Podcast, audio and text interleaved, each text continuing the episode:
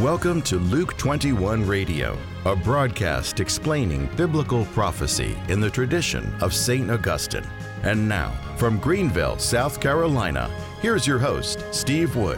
Hello, this is Steve Wood. Welcome to Luke 21 Radio. We're continuing our, our studies in the prophet Daniel. And today we're in Daniel chapters 6 and 7. And we're going to do something different in this episode. We're going to reflect on the overall context of these two chapters and how the content fits together. In Daniel chapter 6, Daniel himself, not his friends, just Daniel, was thrown into a lion's den.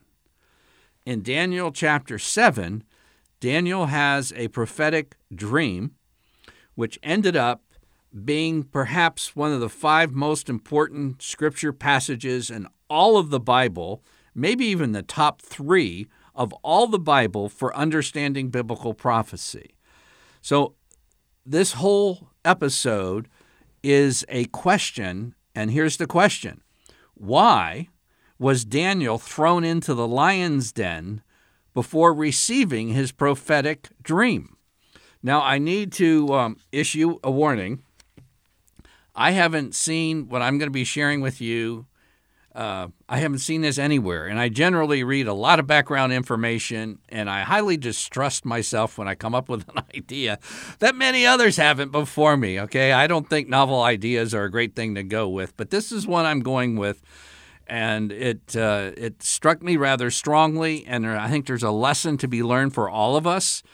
And sometimes we go through very difficult times. We think God is abandoning us or whatever, and there could be some very significant reasons for it. But let's launch into Daniel chapter 6. Daniel had been doing a great job. He was appointed this really high position in this world empire after the Medes and the Persians had conquered the Babylonians. He he was put in to a top position and the other people uh, around Daniel got jealous because he was doing such an excellent job. He was an outstanding person in serving the empire. And so they got jealous and came up with an idea to get rid of him. They knew Daniel was very faithfully praying and he would turn towards Jerusalem and pray. And by the way, just for curiosity's sake, if you want to know why he was praying facing Jerusalem and why he did it uh, so faithfully in 1 Kings chapter 8, starting in verse 46, it describes why. Because God says, even when my people sin and they basically get deported and are in a distant land, if they'll turn back towards Jerusalem, and by doing that, they're turning back towards God, admit their error, asking God's forgiveness in hopes of restoration. And that's what all of us do. Because there's people listening to me right now that are deported. okay, your your life has just turned into a chaotic mess. You you turn in prayer towards God and ask Him for uh, forgiveness uh, acknowledging where you went wrong and asking for his restoration. But that's what Daniel was doing. And so these jealous rulers around Daniel concocted a plan to get a law passed that if for a certain period of time anybody in the whole empire would pray to anybody but the king. And see, here we find that same two sided coin that we saw in the book of Revelation. We've already seen multiple times in the book of Daniel. One side of the coin is kingship, the other side of the coin is worship. And here, the king is basically taking the place of God, saying, You can't pray to any other God for this period of time except the King of Kings. And of course, Daniel didn't obey it uh, because God is first. That's why the first commandment is in existence. You put God first. So Daniel prayed, and then they said, Well, King, you signed the law and you can't change the law of the Medes and Persians. He said, Anybody pray for this period of time uh, except to you, uh, you know, he'd be executed. So they took Daniel and threw him into the lion's den. And this is more than a tale. You know, this is one of the favorite Sunday school stories. It's this is an, historical account, and basically, what you have here is a conflict to the death between who is king and therefore who should be worshiped. Is it Yahweh or some secular king? At the end of human history, it's going to be the exact same situation. Not a tale, not a story, but there will be an individual who will be claiming in himself to be God, and he'll let you think you're a little God too, just so you'll either vote for him or follow his thing. That guy's name's called the Antichrist. And he's going to say, No, worldwide worship comes to me. You take a mark to acknowledge that worship or you die. So this is the same situation. Okay? Now, what does all that have to do with Daniel chapter 7? In Daniel chapter 7, he has a prophetic dream. Uh, it says that Daniel had a dream and the visions of his head as he lay in bed. Then he wrote down the dream and told the sum of the matter. And that's Daniel chapter 7. This is such an incredible passage of Scripture. And it's basically the content of this dream that God gave to Daniel as a captive in Babylon. And, you know, in the Gospels, the Jesus's favorite name for himself, in other words, his identity was Son of Man. We see this several times in the Gospels. And it comes from Daniel 7, other places too, like Ezekiel, but it's the same context. And so Jesus is self identifying himself in a rather cryptic way in the Gospels based on Daniel chapter 7. And then, my goodness, as you get to the book of Revelation, you know, I really had a toss up. I didn't know whether to teach Daniel first and then Revelation or teach Revelation and then Daniel because the two I mean, we could go through Daniel 7 and then go back through Revelation, and you get so much more because the two are connected. And I'm going to be showing you, as we in the future go through Daniel chapter 7, I'm going to be sharing with you what took me 15 to 20 years of studying biblical prophecy to finally get it. I can show you using Daniel 7 how you can get that same knowledge of biblical prophecy in 15 minutes. And that's when we, future episode, as we go through Daniel 7, it'll break open uh, the book of Revelation, it'll break open your understanding of biblical prophecy, and you'll see basically what's going on. And it's not going to be complicated once you understand Daniel 7. So, again, my question today, and this is a reflection what does Daniel 6 have to do coming before Daniel 7? And to answer my own question, I turn to the Gospel of Mark. Um, I'm now turning in the radio studio looking at a painting, and it's the storm at sea, recorded in, in uh, Mark chapter 4. And the Sea of Galilee can really kick up the winds go over the mountains and kind of this downward draft comes flying down on the Sea of Galilee and it turns into a huge storm. And of course, the disciples were out there.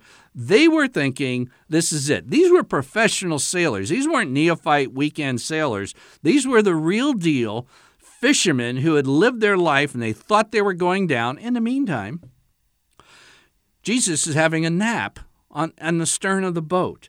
And I haven't uh, shown this picture or pointed it out yet to uh, Jessica, who's kindly producing this program for us. But earlier employees of Family Life Center, I would bring them by this picture, and I said, This is the picture of working at the Family Life Center. Because every now and then we have some major obstacles. Major obstacles generally occur, at least in my life, before major breakthroughs, major blessings. Daniel 7 was one of the most incredible breakthroughs of God's plan for the ages to come to an individual person. I do not think it's any coincidence that just before this instance, Daniel gets tossed into the lion's den. He, you know, basically his life was over, but his, life was preserved by God so he could get to Daniel 7. Well, back to Mark 4. Great storm arose, and finally the, the disciples turned, look at Jesus, and he's asleep in the back of the boat on a cushion. They woke him up and said, Teacher, don't you care if we perish? And he just rebuked the wind, became a calm, and says, What are you afraid of? Don't you have any faith? But then in chapter 5, and remember, there was no chapter 5 when Mark wrote Mark. Chapter 5 was simply the next paragraph. Okay, you just keep on reading. It's a synthetic whole here, this account. It's not two uh, opposite accounts. This fierce storm and opposition right before Jesus gets off the boat. And who are the disciples met with and Jesus? The Gadarene demoniac a man demon possessed to the max, a man who, when he was bound with chains, would break the chains. I mean, this would make a movie that would make your hair stand on edge. Okay, this was a power encounter with evil, a man that devil the devil had had bound, and Jesus was going into full scale spiritual warfare. And it's not a coincidence that the storm tried to keep him and the disciples from getting to that situation. So, bring this back to Daniel. Why did he get tossed into the lion's den before receiving one of the greatest prophetic dreams in all of human history? All of human history. You don't even understand world history apart from Daniel chapter 7. Well, it's because sometimes you get great opposition before great things are about to happen. Um, my friend Roy Schoeman, a Jewish convert to Catholicism, wrote a book published by Ignatius Press entitled Salvation is from the Jews. And Roy has told me personally, as well as in his book, something that perhaps only a Jewish person who understands biblical prophecy would say. Roy said, The Holocaust was a satanic attempt to thwart the end time conversion of the Jews as outlined in St. Paul in Romans chapter 11. That last sentence I just spoke is incredibly important because if you go to the Catechism of the Catholic Church, you know what section I'm going to turn to. It's probably been about a hundred times in Luke 21 radio. I, I take you to the Catechism, section 675, the important one, the Antichrist, all the hard stuff and everything else. But there's an important paragraph right before 675, 674. It says that the Messiah's coming is suspended at every moment in history until his recognition by all Israel. In other words, the Holocaust, one of the worst things that could ever happen to a, a people, could be, I'm not saying this has to be, but this is the way I see it this could be the worst possible thing happening, and don't underestimate the role of Satan in the Holocaust. Yes, it was carried out by people, but they were inspired by the dark side because they knew something better than what we might be realizing that something incredible is about to happen, that God would then bestow his grace on large numbers of Jewish people that would be a precursor to the final end times. And a catechism says the full inclusion of the Jews in the Messiah's salvation comes in the wake of the full number of Gentiles. I've done a lot of boating, and the wake is the back part, something you've already passed. And so there's a Gentile season of salvation, there's a Jewish season, and that season was prefaced by hard times. It, it, it occurred when Jesus and disciples were on the lake. It occurred in Daniel 6 before Daniel 7, and it could be occurring in our very day. I'm Steve Wood, your host, and you've been listening to episode 152 of Luke 21 Radio.